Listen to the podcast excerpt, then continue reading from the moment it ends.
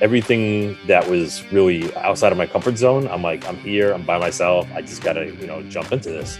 And very quickly, I started getting responses from brokers and underwriting deals and submitting LOIs and making offers. And I could see how it was going to work, you know, and I, I felt I was feeling really good about it. And obviously, in uncertain time. What's going on, guys? This is the Passive Wealth Strategy Show. Thank you for tuning in.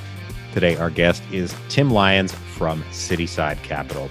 Tim is here to tell us why he transitioned from small multifamily into syndication. We learn about his professional background as a New York City firefighter and an ER nurse, all while he uh, dealt with COVID and, and all of that.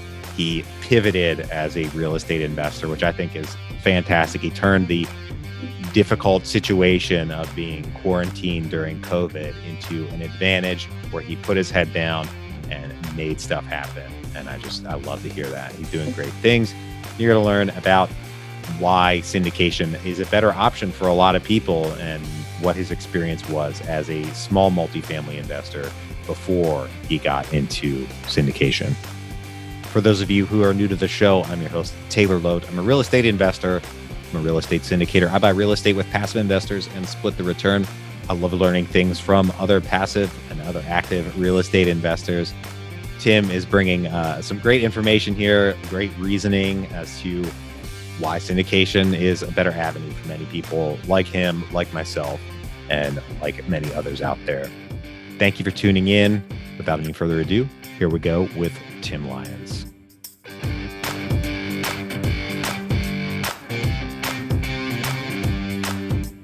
So, for our listeners out there who don't know who you are, can you tell us a little bit about uh, your background and yeah, you know, uh, sure. real so, estate? I'm a 38 year old guy, like an average Joe, you know, and uh, I've been a New York City firefighter for 15 years. And then recently, I was also an ER nurse at a level one trauma center, and that was my side job. You know, as far as I was concerned, I was married. I had three kids. I had a great life. Uh, bills were getting paid, you know, but I was working, you know, more and more, you know, and found myself working 60 70 80 sometimes 90 hours a week with overtime and hospital shifts. And um, you know when i uh, when my kids were little it wasn't a big deal because no one really asked questions. But now that they're you know nine seven and uh, almost two i was catching some heat you know? Uh, daddy where are you going? You going to work again? You know you just got home last night. And so i started feeling it. I knew my wife was feeling it and i now knew that my kids were feeling it. So i said there's got to be a better way out there. I got to start figuring something else out so real estate was always one of those things that I um, I really kind of always wanted to get into. Um, always told myself that someday I was going to be a real estate investor. I kind of talked myself into, you know, when I retire, I'll that's going to be the right time for me to invest in real estate.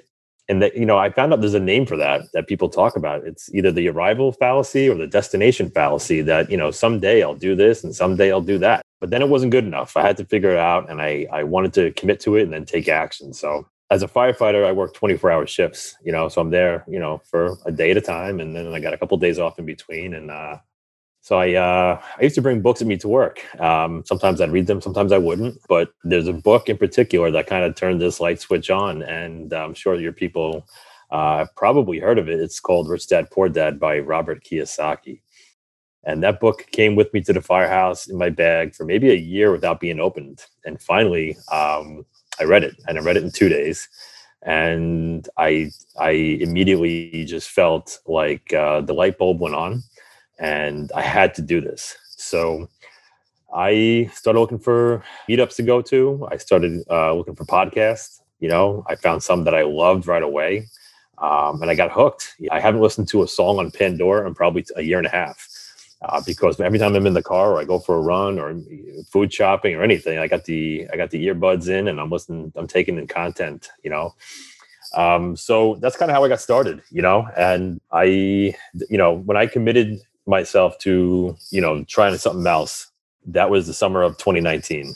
By November of 19, I was closing on a three unit property, you know, a three unit rental property, and you know, it was it was a big step because I mean, look, I was committing my family's capital to something that was unproven. I mean, my wife was supportive, um, but you know, I think I touched skeptical. Like, how does this work? And you know, you've never been a landlord before, and Tim, let's be honest, you're not all that handy, you know. And uh, she's like, I'm seeing your work around the house, and eesh, you know.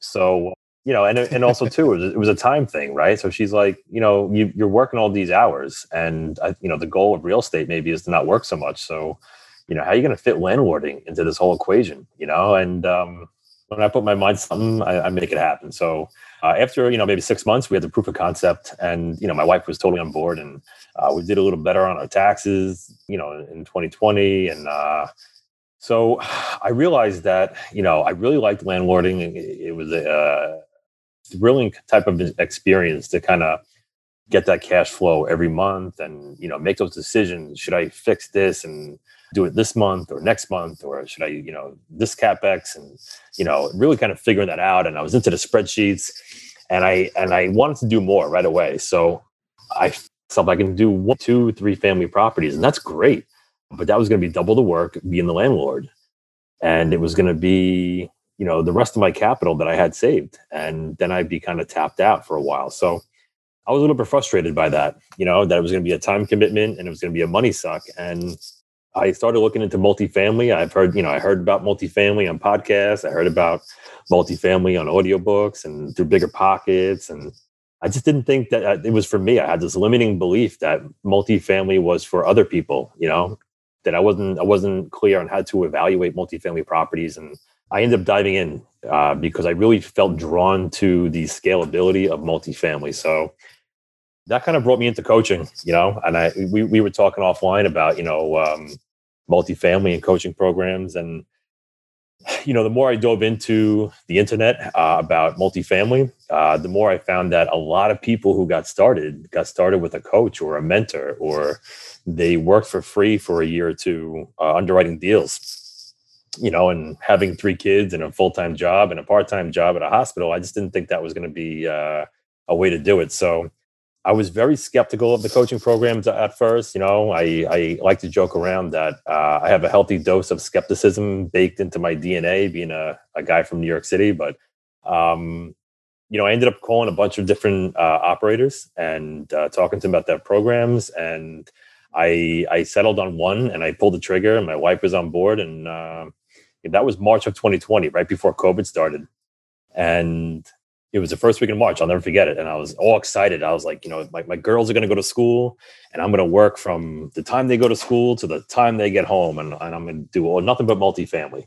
Uh, well, guess what? School closed down like a week and a half later. And, um, you know, that didn't, that didn't work out so well. The flip side to that was as a New York City firefighter, I work as a lieutenant in a firehouse in Queens um, which is I work in a neighborhood uh, that's very, very heavily populated and and uh, quite low on the socioeconomic uh, scale. So, um, COVID ran through that neighborhood like there was no tomorrow, and there was a lot of uncertainty in the air back in March of 2020, April 2020. Uh, we weren't exactly sure how the virus was even working, and you know, schools were shutting down, and the economy was shutting down, and you know, my wife was nervous at the time. We had a brand new baby at, at my house, and you know, we were doing we weren't fighting fires for like three months. It was kind of eerie. We were doing nothing but CPR on patients with COVID, and we would go we would go from one to the next to the next to the next, and it was it was dreadful because nobody was making it, and uh, you know, usually one, you know, once in a while we get we were able to help people, you know, and we weren't helping anybody. And outside the hospitals in my neighborhood, there was uh, refrigerated trucks, and it was just ugly, you know. So with that being said, I ended up getting sick, and you know, that's when I decided to move out of my house. I moved into my mother-in-law's house for seven weeks, and instead of being in a bad mood about it, that I I couldn't see my girls and I couldn't be with my family. I just I really leaned into the coaching and to the education platform and I woke up at like five o'clock in the morning and I worked nonstop until 11, 12 at night. And I just was taking copious amounts of notes. I was uh, talking to my coaches. I was leaning into the masterminds, to the accountability pods. I was underwriting deals. I started calling brokers. Everything that was really outside of my comfort zone, I'm like, I'm here, I'm by myself. I just got to, you know, jump into this. And very quickly, I started getting responses from brokers and underwriting deals and submitting LOIs and making offers and I could see how it was going to work, you know, and I, I, felt I was feeling really good about it. And obviously an uncertain time. Uh, what a way to start underwriting, right? During the period of COVID. So um, right, that's kind of right. how I got my start, you know, and um, you know, I I'm in the Jake and Gino program, and um, it's honestly the best investment that I've made to date uh, because it's just a tremendous community with tons of uh, tons of information, tons of experience. Uh, there's partnerships available. I mean, it's just it, has been unbelievable. Um, with that being said, uh, my coach is from New York, and uh, he and I um, were working together, and he gave me an opportunity of a lifetime to kind of join him on a syndication that he was putting together to get a you know to get a look on the back end and to really dive into some of the due diligence and you know, just to really kind of get a, a, feel for syndication. And that wasn't even my intent when I joined the program. I wanted to take down 6, 12, 18, 20 unit properties. At the time, I was thinking about myself. But my mind has now, you know, opened up to the power of partnerships and the power of your network and, you know, really working together with a team. And the syndication model was just un- unbelievable to me. So I dove into the syndication model and, you know, that was my that was my first syndication. I've now done two and I'm working on my third currently. And um, so that's in a nutshell. I'm probably talking too much. so stop me. You can slap me through the computer if you need to, but that's how I got my start in real estate. Nice. I love it. You really uh, have have ramped up and and taken it seriously and and moving forward, making things happen is so so important in real estate and not uh, not sitting on the sidelines for too long.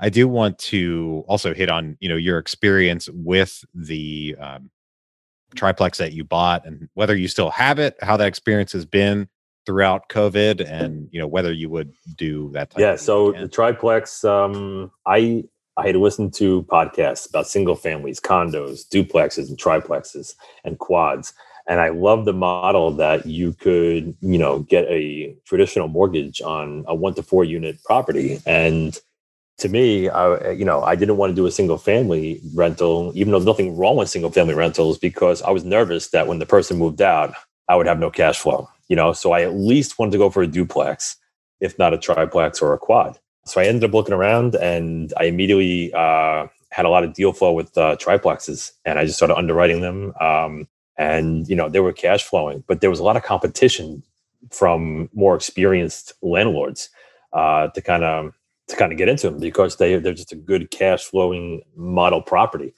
So we had gotten there was you know I, I, set my email alerts up and there was one that came on the market and we immediately you know jumped on it and looked at it and i made an offer and uh, that's kind of how i got my start. And you know it was it was set up for success. We bought it at the right price. Uh, the bones were good. You know, we ended up putting uh, vinyl siding on it, a new roof, and then we also had to renovate the uh, first floor unit. Um, and I'm not all that handy, but I could, you know, fake it until I make it. I enlisted some of my friends to uh, to help, you know, who had the right tools and the right know-how, and spent a lot of time, you know, doing, you know, the LVT flooring and painting and sheetrocking and all this stuff. So it was a great great like way to jump into you know what does it mean to be a landlord? What does it mean to do a rehab? How long does it take? How much does it cost? I really didn't know that to the extent that i needed to know it uh, so it was a big education you know? Um, and then you know getting in getting a renter in there you know what does it mean to put out the uh, you know the listing and to sort through the applications? I mean it, there was a lot of work to be done uh, so to answer your question, would I do it again? Well, if I never knew about syndication, the answer would be yes. That's that's all I knew, and it was working. Uh, but it was a lot of time, it was a lot of effort, and I, I'm thankful and grateful for the effort and the education that, that I kind of got from it. But no, I knowing what I know now about passive income and and syndication and, and all the opportunities that are out there, there's there's no possible way I would have that I would choose to be a landlord and to do it by myself and and uh, forego maybe the passive income uh, route uh, with syndication. Okay. Yeah, I, I definitely agree. Uh, do you? So you still mm-hmm. have the yeah, property so today? How has the experience been? You know, how's your experience been with you know the eviction moratorium and and all of the um, things going on these days? Has that impacted you, or have you how have you dealt with that? Yeah. So luckily, you know, this is being recorded in uh, in January. Uh, so I have not had uh, a real problem with rent collection. Maybe a few days late, you know, um, with a late fee. I've forgiven a lot of late fees.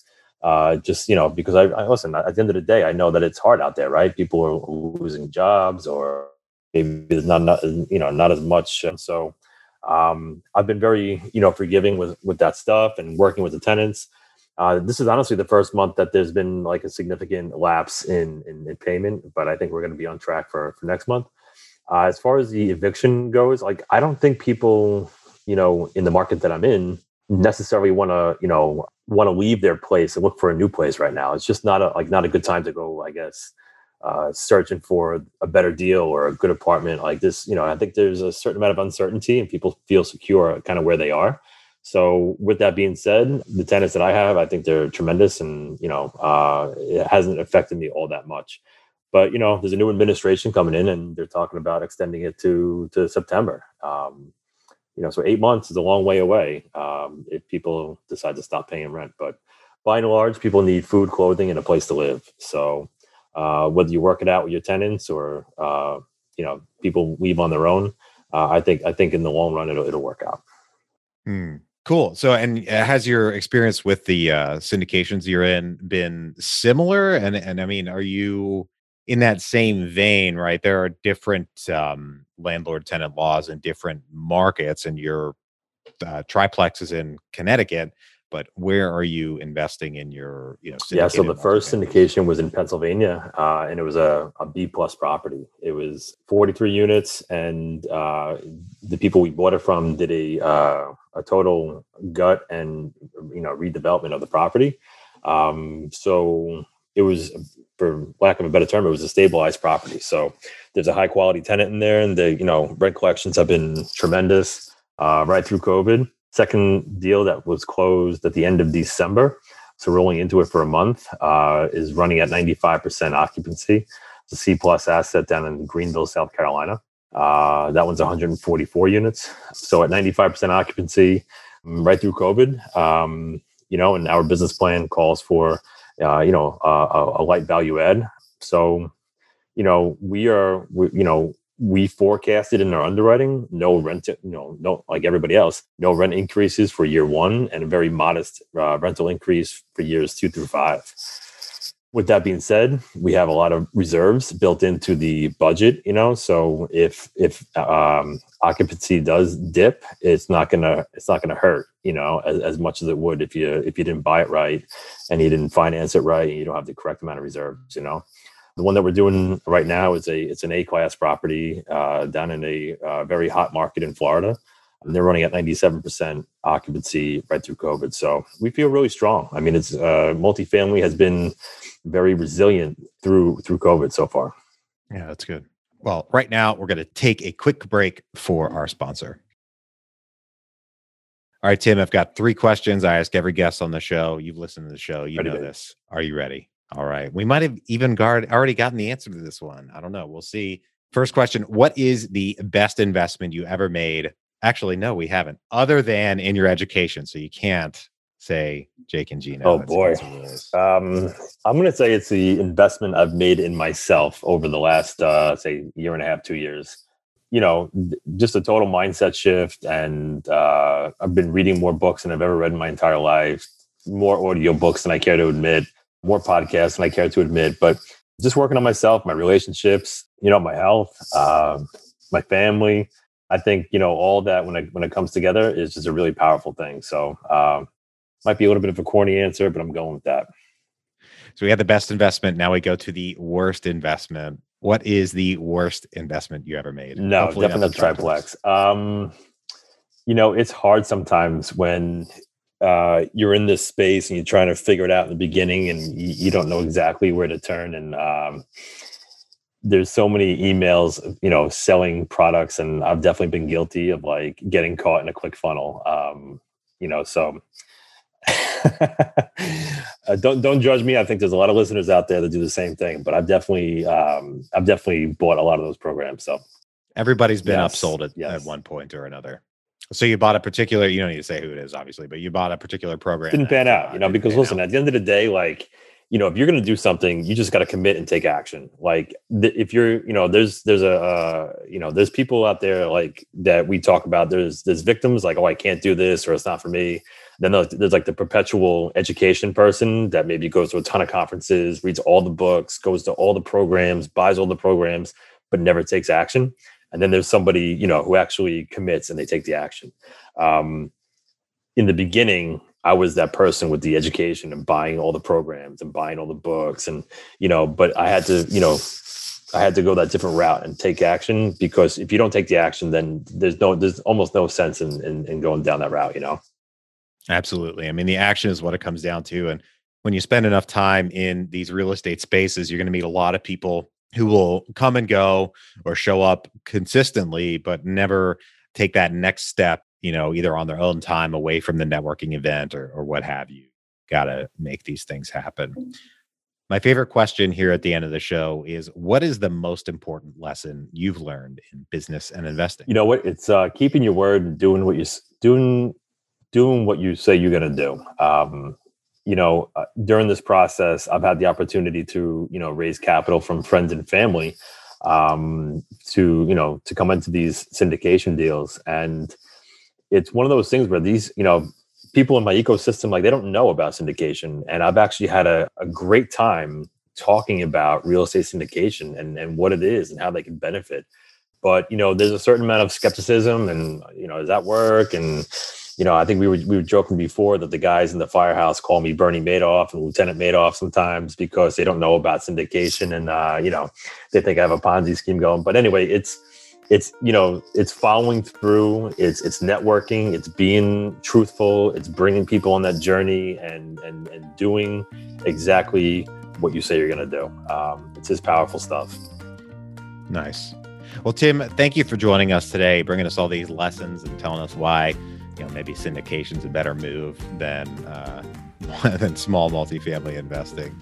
If folks want to get in touch with you, if they want to learn more, if they want to learn about you know syndications you're doing and all of that, best way is our website. It's citysidecap.com. My email address is just simply tim at citysidecap.com, and I'm on LinkedIn and Facebook. Uh, I try to I try to get back to everybody, uh, but yeah, that's where you can find find me. Awesome, love it. Well, thanks once again for joining us today to everybody out there, thank you for tuning in. If you're enjoying the show, please leave us a rating and review on Apple Podcasts. It's very much appreciated and helps other people learn about the show. If you know anyone who could use a little bit more passive wealth in their lives, please share the show with them and bring them in as a tribe. We also live streaming this show on YouTube now. So if you'd like to join the conversation live, look us up on YouTube, hit the subscribe button, the notification bell, smash that like button, as the talking heads like to say. And we look forward to seeing you there live. Thank you for tuning in once again. I hope you have a great rest of your day and a great week, and we'll talk to you on the next one. Bye bye.